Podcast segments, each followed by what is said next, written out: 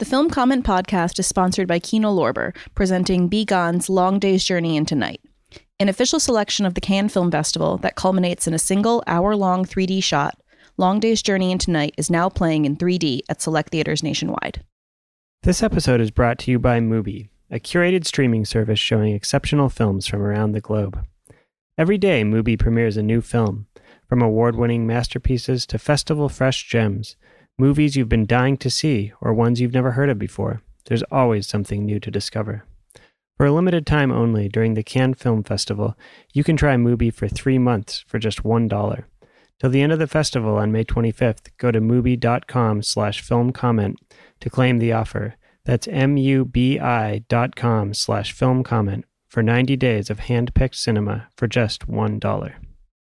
Ovid.tv has a wide, varied selection of films – Recent documentaries like Travis Wilkerson's Did You Wonder Who Fired the Gun and eight classic docs by Jean Rouch to French comedies like Monsieur et Madame Adelman and the Japanese horror film Creepy. The Ovid catalog has over 400 films online, and new titles are added every two weeks.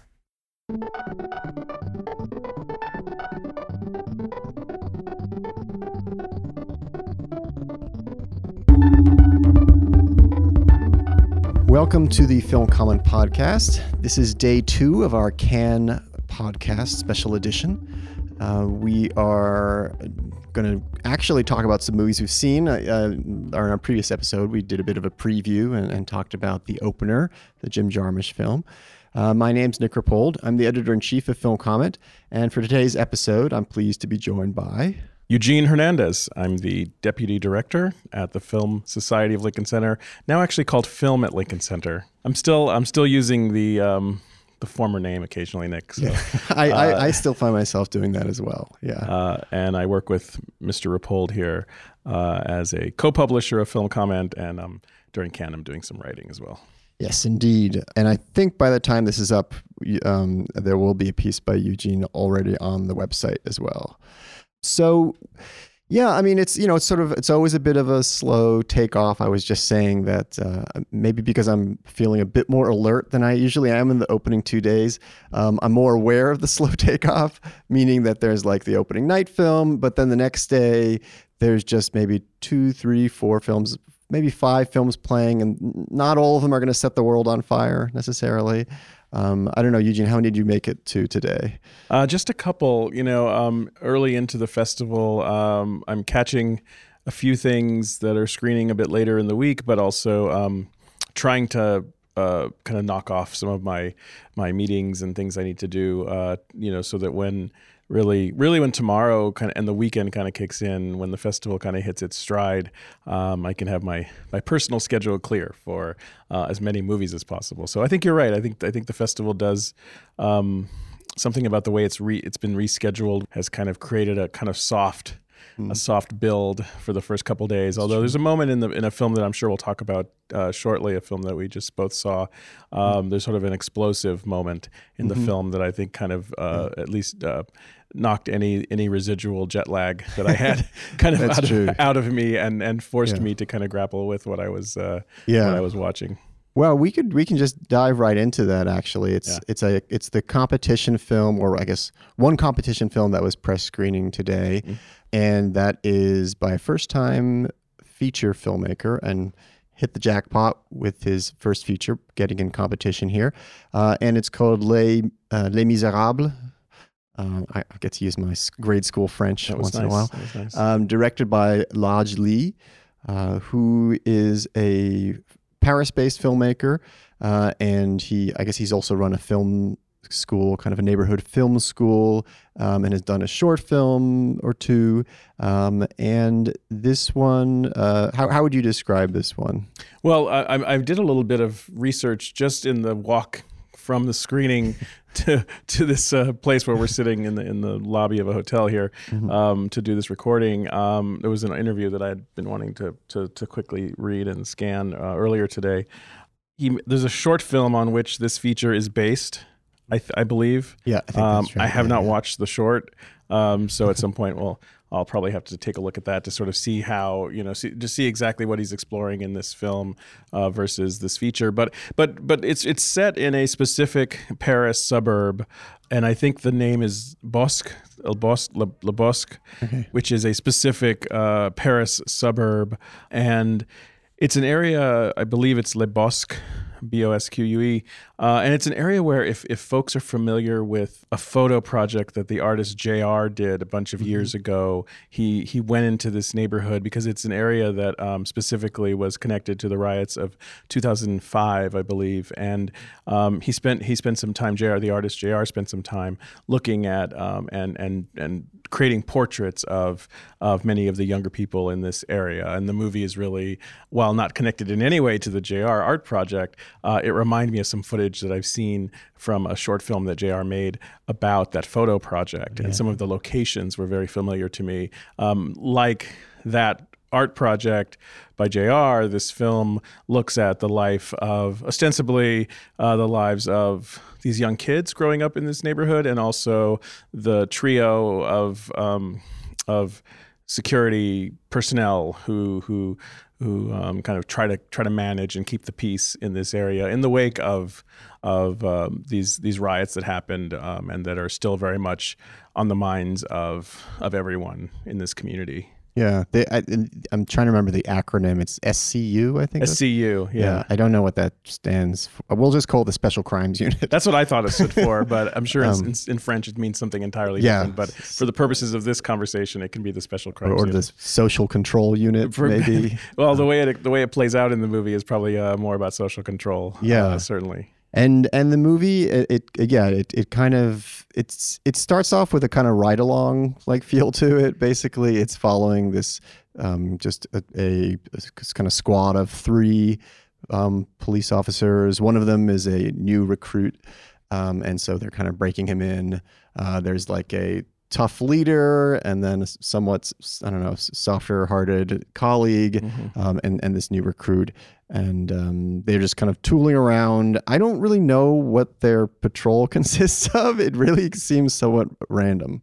Seems like there. I, I, would I would in, interpreting my little knowledge of this region of this specific part of of this Parisian suburb. Um, I feel like they were put there to sort of like eh, keep the peace, kind of report back. It's like it. I wouldn't want to go so far as to call them like mall cops, um, because they are like you know armed, but it feels like um, they're sort of like there to kind of keep the peace, kind of uh, navigate, uh, kind of. Uh, pro- in, maybe in the wake of you know what's happened there in the past, kind of navigate the community, and then kind of you know when things, if and when things might get out of hand, then call the the, the, the real the, the, the additional authorities to, to come in and and uh, and navigate or manage any kind of situation. Yeah. Um, it, and I say that because it seems like the people who live in the neighborhood figure they kind of feel like the role of these guys is like like a certain they have a they're given a certain sense of authority, Mm-hmm. but people don't seem to be treating them with a tremendous amount of respect. So That that's what makes right. me feel like they're they're sort of like just a step above, or they've placed themselves sort of a step above folks who live there, but they're not quite like the um, you know the kind of at the level of other authorities. They're kind of some they see they feel like kind of like in a corporate environment they feel kind of like middle management to me. You know what I mean? Yeah, like, that's and I don't know if true, that's yeah. a fair analogy, but yeah, and and and they, I- guess I guess that's partly on on the model of like a yeah community outreach kind of Yeah. unit as well. yeah. So they're supposed to try that the tactics of diplomacy or Yeah. just you know relationship building before they use the tools that a police officer might use. yeah, yeah. Um, and they kind of have this model exemplary situation. They start off where they're talking to a guy who's just out of prison Yeah. and is, you know, wearing a suit and isn't angry at the guy who put him in prison. And that's kind of like the, I don't know, the, the example of what could hap- happen, I guess. Um, and, but then, you know, quickly, you know, things kind of get out of hand. I don't really want to like right away unload on this film, but I definitely had a problem with how it, it basically unfolded. Um, and, and, you know, the, oh, one other element, another like, I don't know, vector in the movie is, is this young, um, a, a young kid who has a drone and he actually uses the drone to spy on girls undressing in, in the in the housing project there, which I thought was like refreshingly like honest. like he's not, uh, he's not like looking at birds, and they're just kind of maybe I don't know. It's just very French and open about that. Um, but what happens, you know, is that he captures a, a, a violent confrontation um, where the, the cops use what do they call it again? Like a blast gun? Or, Yeah, what is it there's- so I don't want to say bop gun. That's the uh, the, aform, the the previously mentioned uh, explosive moment Yes. comes when in an altercation that happens between some of these kids and the SCU. Um, a weapon, uh, a weapon is fired. I don't know what the name of the weapon is either. Um, you know, we have to pardon our like lack of knowledge of Riot security forces and also the tools that they use. But it's basically a device that that that when when when when exploded Yeah. um, out of a gun causes a tremendously explosively loud Yeah. bang. Um, probably meant to more like uh, kind of shock than anything else. yeah, shock Um, and disperse. And uh, but it does injure this kid, Right. and it's captured by um, the the the spying drone, Drone. of this young this young kid. He, whose nickname is Buzz. Yeah, Yeah. So, Buzz catches it, and he's kind of he has glasses, so he seems like he sort of keeps to himself. You know that that kind of. So he's not like running with the other kids, like doing stuff. He seems to be a bit of an outlier. Um, the so glasses signify that he might be kind of a more an interior kid. Yes, You know, that's maybe right, He's yeah. reading or I, w- I was expecting someone to grab the glasses and break them because that, that had to happen. But his his iPad didn't. device on which he controls the drone has like all these like cool stickers on it. that's and, true. Yeah. You know, he's got a really Yeah. colorful room, and you know. Yeah. But I, I think you're right. He's sort of a, he's sort of an outcast kid among this group of Yeah. kids that seem to run uh, run occasionally amok or just kind of do their own thing. yeah, just sort of rambling around and um, But I think that's the turning point in the movie, right? Yes. The, the, Mhm. the, the, Yeah. This explosive device goes off, um, kind of causes a scene in which kind of kind of causes a scene that no one was anticipating, or sort of escalates. I should say a scene that maybe everyone thought they had under control, and the movie kind of pivots now into this question of of what was on that video, what's been captured, and you know, did the did the SCU force did they use excessive force on this kid, and if that video gets out, is it going to trigger kind of another wave of extreme riots in this neighborhood that's already been that's still recovering from what happened Right. not that long ago. Right. Um, Um, which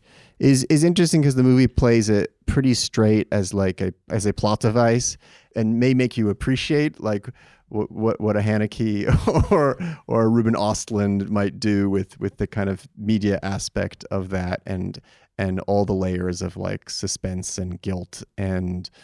I don't know, in just intractability of that situation. But here it's pretty much like, okay, the footage is out there. Now we have something to motor the plot along. Um, and it's then it's basically like a series of uh, escalating confrontations Yeah. and culminating in in like a climactic like stairwell showdown, um, which I yeah again like I just found on the level of filmmaking to be a total mess. I have to say like I, I just had no idea where we were. It just felt like they hadn't like plotted out the space to, in in like charting it out as an actual space. So a lot of its impact was lost for me. Um, and I just felt at that moment also. I mean, all the kids who by this point are basically like besieging these these this like cop cop trio. Um, they they do turn into a mob, which till then somehow it hadn't felt as much like that. But at this point, they, it almost turns into like a cartoonish mob, which arguably is what's also happening. That they're kind of losing like an individual individuality. But by this point, I was really kind of waiting for the movie to end. To be totally honest, I don't know. Uh, it just felt like a kind of a a, a button pushing kind of manipulative um, plot that was very clumsy.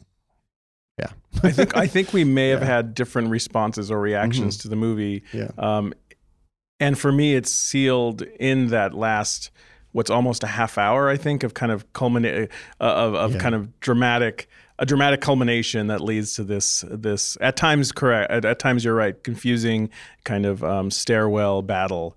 Um, what's interesting about it, and sort of taking half a step back Mm-hmm. for me, is that there, there's this there's this very delicate balance that's that's going on in this community between these like middle management security force, the SCU folks that we were talking about, who seem like they're sort of semi-trained, or they are. I mean, they're they're trained, but they're sort of like sort of embedded within this community. I think you use like kind of community policing, kind of, or, or something Yeah. kind of force, right? Um, and they're plain clothes dressed, and um, and they're kind of you know on the run, kind of tracking you know various things that might be happening on a day to day basis. So there's them, and then there's these kids who are kind of like other than than our you know our our drone kid with the glasses in his in his room um, many of the kids are kind of like hanging out a lot like out in the playground out like just kind of like hanging out a lot Yeah. and perhaps causing a little bit of trouble um, amongst the the various adults and then there's like their parents or who seem to be their parents or the adult figures Right. who are um, sort of somewhere in between and they're kind of like they kind of have this uneasy peace with the SCU authorities and kind of like are kind of keeping their eye off of or not really keeping their eye on I should say the kids who are kind of doing their own thing and that's what for me at least in the last sort of 20 minutes to half hour when kind of all hell breaks loose in this stairwell um, between the kids and the SCU that's to me when it got really interesting. And and this might seem like the strangest reference or maybe it totally seems appropriate but like it's the home alone moment of the movie that kind of came from nowhere. Like i didn't expect to see this happen at all because these kids have been like secretly plotting their uh, uh, uh, an attack that that unfolds in the last you know the last chunk of this movie. Right. um and I don't know how much you give away in, when you're doing this podcast, but there's a, there's a line that really Oh, yeah, resonated for me. I would say it. um, the, one of the characters, one of the sort of adult characters, says to the kids when they when they're executing their Home Alone plot against these these these authorities, the security personnel. He says, "Who gave you permission?" Uh, and he says it again like a few seconds later. He says, "Who gave you permission, fuckers?" And it's like Uh-huh, it's like right. know your place. You're just kids, Right. And in fact, like uh, what I what I interpreted that as, or what I interpreted the dynamics of these various groups in this in this community in that moment was like know your place. Like the adults kind of saying know your place and the kids kind of saying like screw you. Uh, we're tired of knowing our place. Nothing's changing. We're kids. We're going to take charge now and like the future's ours. Like it was a very like kind of rebellious moment that i really kind of got off on because it's like Right. you know, uh, parents, you're just kind of in cahoots with these like middle management security folks, and nothing's changing. And we're tired of, you know, kind of being treated this way. And so the kids kind of just like, again, in this home alone fashion, kind of um, create these uh, kind of very elaborate, suddenly like um, devices to um, to attack their their um, you know their security and kind of attack their Yeah. their their community leaders or whatever. Yeah. So I don't know. It kind of it kind of jolted me in a way Yeah. that I didn't expect, and it kind of illuminated, I guess, the dynamics in a way that were that was really kind of unique to, for me, at least. Yeah, no, I, I think I, that was something that I, I did did think that there was an energy to those scenes that was interesting, a, kind of anarchic, chaotic energy. I, I did respond to that. I mean, I liked. I mean, one interesting thing about the, their whole like stand at the end against the cops is that every they attack everyone at the end. Yeah. they don't just attack the cops; they also attack like this guy who runs like a restaurant, like a takeout restaurant, who ordinarily seems to be kind of like a bit of a religious authority or spiritual authority. They also attack like an, another kind of community leader and yet another community leader. Like they, I mean, they like attack with like some sort of fireworks or something. Mm-hmm, The fireworks are, are big in terms of their like repertoire, as well as shopping carts full of rocks that they can also throw while pushing the shopping cart. So, but yeah, that energy was interesting. Yeah, It was- just yeah, it exhibited it, it, it, it showed off a really crafty bunch of kids who sort of all Yeah. maybe they weren't just like lying around doing nothing all of those Right. like sunny afternoons um Yeah. you know they were sort of like plotting secretly for their moment to kind of rebel against these authorities that are really not doing much to kind of further their lives and Yeah. and I'm, I, might, I may I may be reading way too much into a movie that I just saw, but I think that's what sort of like that's what sort of energized me about Yeah. about the film. No, I definitely I see that, and I mean one other thing I just the the drone kid actually thought was kind of interesting as well because he it just in the way that it kind of rethinks what a drone means in a movie a little bit because he's a kid who's using the drone and ends up becoming like a rebellious tool as well or, or just like a tool that could save him because he he films the confrontation with it inadvertently. So it's not like a god's eye thing. Yeah. it's just a kid who has it. So it kind of reverses that power dynamic. Um, so that was interesting. It's interesting to me to think about um, sort of who this filmmaker uh, Ladj Ly, as we believe how to pronounce his name, um, who, who and where he's sort of coming from, and uh, and I was immediately thinking about as I was watching this movie, I was immediately immediately thinking about the Mathieu Kassovitz film La Haine. Um, which is from the mid '90s, and I, I quickly read before we got on this that I guess that was that was the movie that inspired him to make Yeah. to make films. I remember when that movie came out, being really intrigued by it, not knowing anything about who the who Kassovitz was or really about the world he was doc he was he was uh, uh, making a movie about. Um, but I remember him being sort of influenced in some way or another by Spike Lee, uh, and and w- and in this film, in Ladj Ly's film, I'm, I was thinking a lot about that lineage. Um, you know, the the kid with the drone to me was like almost a version of like a Mars Blackman kind of character with his mm-hmm. glasses. Like it evoked that mm-hmm. character to me. I think that it will be interesting to learn more about sort of where um, and what this this filmmaker's background is. And I think that's what mm-hmm. happens at a festival like Cannes, where you know the guy the guy who made it said in one of the interviews, like you know I'm, he, he's as shocked as anybody else that the film is in competition in uh-huh. Cannes. Like he's like I thought the best we might do would be to hopefully play a director's fortnight which is one of the the sidebars here you know and it's typically where many of like the first time you know films might play to have a film elevated kind of jumping three levels up um, immediately to competition and playing within the first few days of the festival is is a really strong move on the on the part of the the curators. Clearly, they see something unique about this guy. I was- I was struck by something he said in in this interview with with Variety, and it made me think about sort of you know sort of what he's doing with this school that he's created. He said um, he said French cinema is very closed. It's reserved for a certain elite. You can count the black filmmakers on one hand. Uh, that's why we started our film school. And he says the fr- the school that he's created, which is a free school, is meant to give anyone who wants to participate uh, the chance to to network and seize the opportunity to join the next generation of French storytellers. That's from Variety. So I'm, I mean, I, it, the movie, having just watched it and, and kind of talking, you know, talking with you about it and some of the ways that it provoked me to think about the lineage of, of, of filmmakers that he's been influenced by, really intrigues me a lot and kind of makes me want to learn more about sort of what he's doing and want to see the short film and kind of and, and kind of understand more about sort of uh, the world that he inhabits and sort of what he, what he's you know what he's navigating. Yeah, yeah. The Film Comment podcast is sponsored by Kino Lorber, presenting Long Day's Journey into Night. An official selection of the Cannes Film Festival, Bi Gan's follow up to Kaili Blues centers on a detective's search for a woman from his past and culminates in a single hour long 3D shot.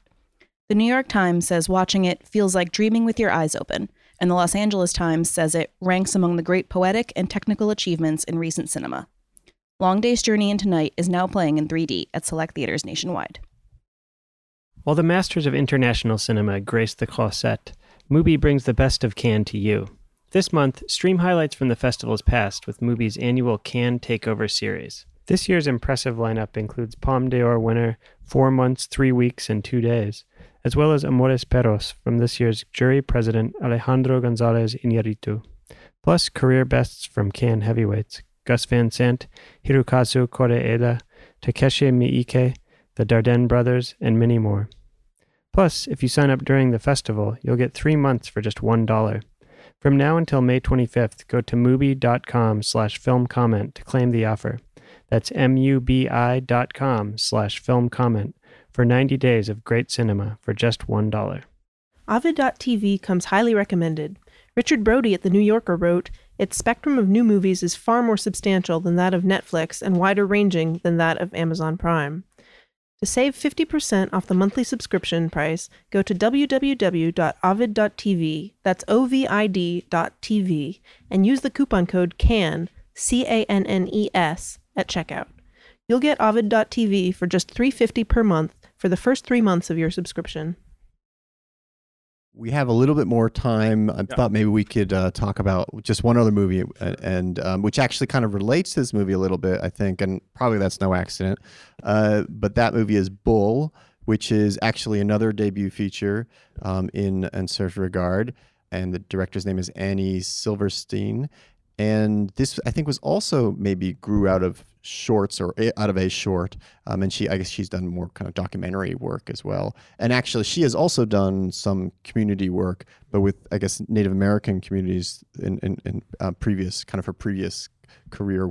Um, so She had a short in the uh, Cinéfondation yeah, section, I guess, two years ago. Again, I haven't seen that Mhm. one either. Got to Yeah. catch up with some short films. Yeah. um, but but yeah, there's a there's a lineage that she has with the festival as well. Yeah, and this uh, the reason I, I, I it connects as well is it is about a um, I don't know I guess a, young t- a young teenage girl and she's kind of at loose ends and kind of kind of also like raises a little hell on her own. Like the the, the the the movie is basically about her kind of interaction with um, a, a cowboy or not a cowboy a rodeo what's the word? Rodeo he's not just a, he, i guess he's a rodeo cowboy originally and now is kind of kind of i guess receding into rodeo almost assistantdom or clowndom although he'd hate that.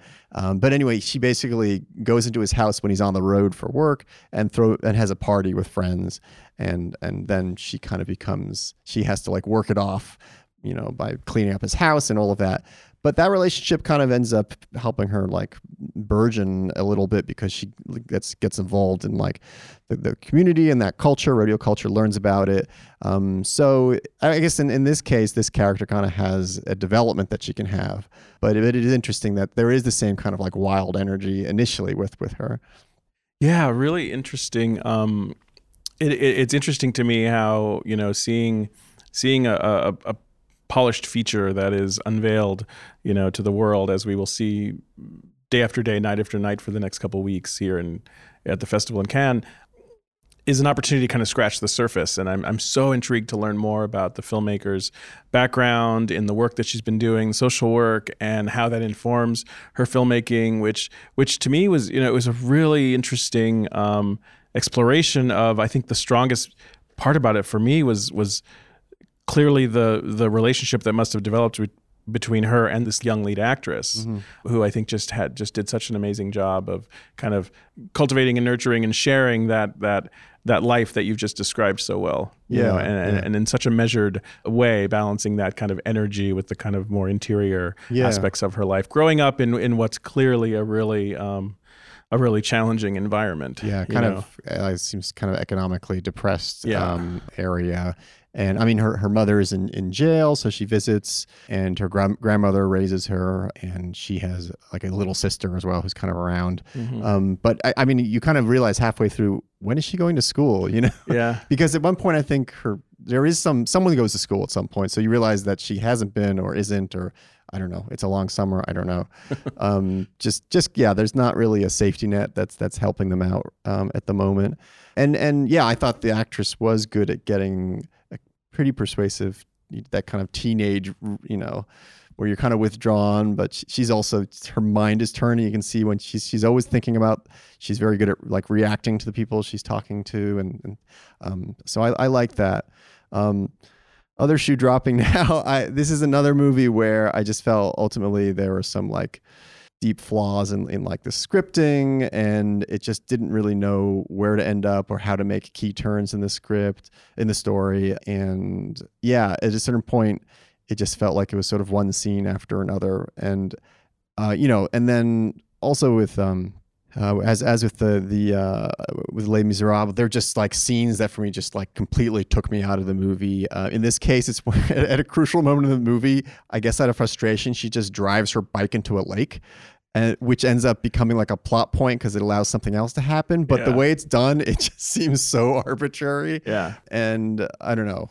There, there, there's absolutely, and I, I think you're, you're you're hitting on kind of the the delicate challenge of either a movie like this or this movie coming from someone who you know is very early on in her career. Mm-hmm. It's not even just loose ends, but there's like ends that don't even connect to other ends of the movie or other it's it's almost like certain scenes almost feel a little bit out of either out of order or sort of out of place in a way that just sort of doesn't really add up fully. I feel like like she creates she does a great job of creating this this world and and, and placing us in this world uh, visually and like the, the the sound the look the costume everything about like the world that we're inhabiting sort of immediately feels like authentic and and unique to this place. And and and as is the case with Les Miserables. But I think in in Bull it's sort of like you get in and then sort of how do you like how do you move forward Yeah. narratively or or you know cinematically in that world Yeah, yeah, and I, you know, I mean, it's a first feature, and I mean, I go into a feature like that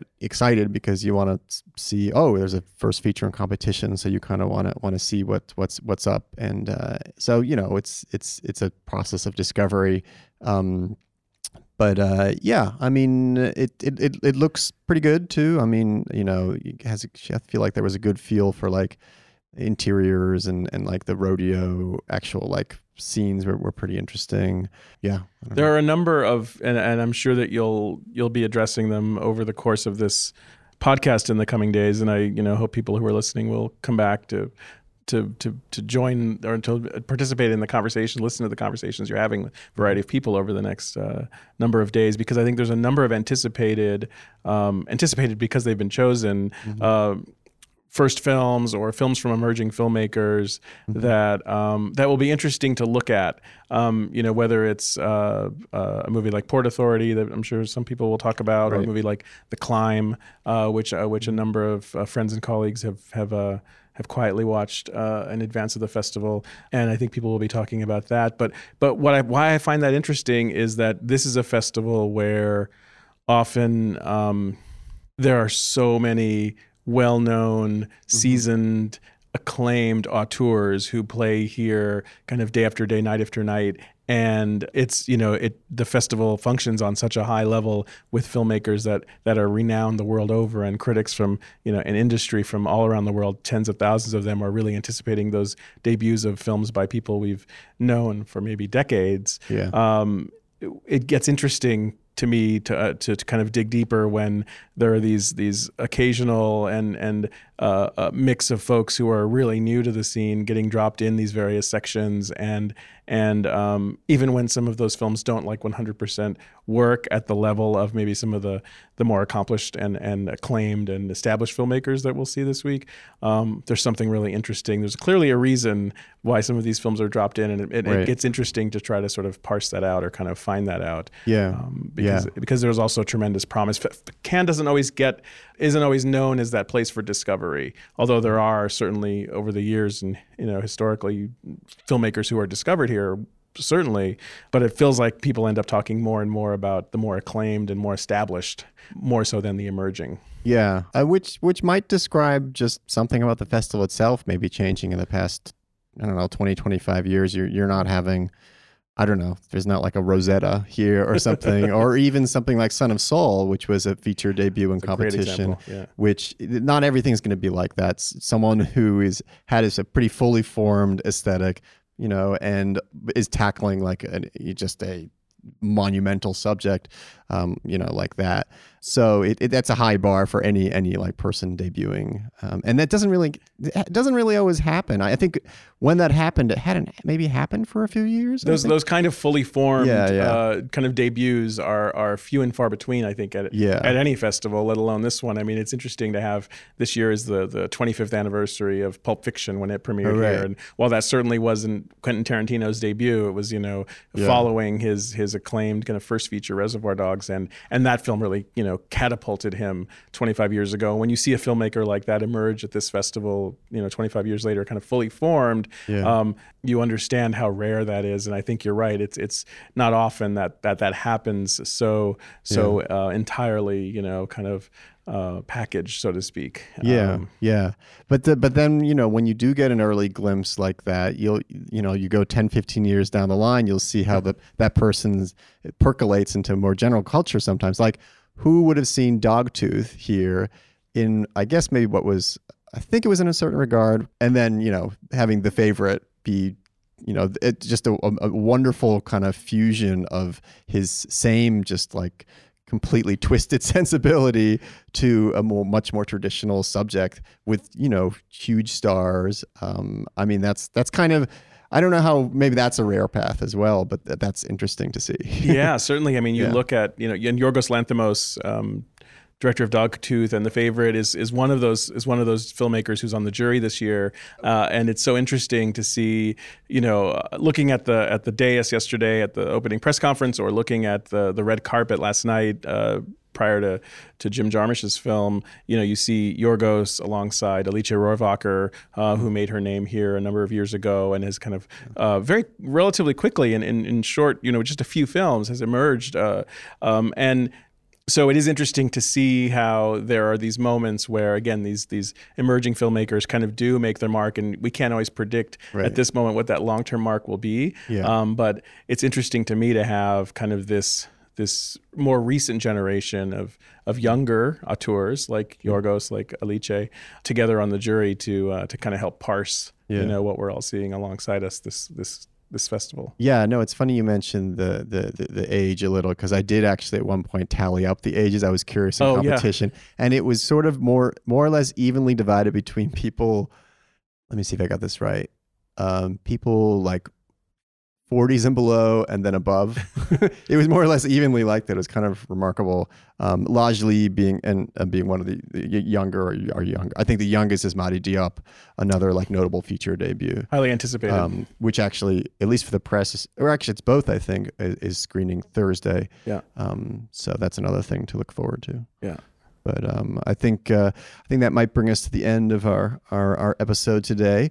Um, but uh, tune in next time. We'll we'll have a lot to look forward to. The Mati Diop feature, uh, a new fe- and a new feature by Kleber Mendonça Filho, who directed Aquarius. Uh, he has a new one called Bacurau, which is quite anticipated.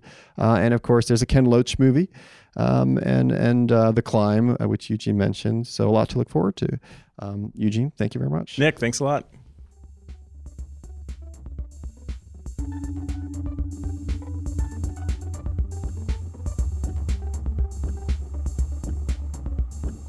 From now until May 31st, if you go to www.ovid.tv and sign up with the coupon code CANNES, that's C A N N E S, you will receive 50% off the monthly subscription price for three months. That means you get Ovid.tv, the new streaming service for documentaries and art house films, for just $3.50 per month for three months. This episode of the Film Comment Podcast was sponsored by Mubi. With Mubi, each and every film is hand selected. It's like your own personal film festival, streaming anytime, anywhere. Dive into Mubi's Cannes Takeover by heading to mubi.com slash film comment. That's M-U-B-I dot com slash film comment to get three months for just $1 until May 25th. The Film Comment Podcast is sponsored by Kino Lorber, presenting Bi Gan's Long Day's Journey into Night, an official selection of the Cannes Film Festival that culminates in a single hour long 3D shot. Long Day's Journey into Night is now playing in 3D at select theaters nationwide. You've been listening to the Film Comment Podcast with music by Greg Angie. You can subscribe to this podcast on iTunes, Google Play, or Stitcher. Film Comment is a bi monthly magazine published by the Film Society of Lincoln Center.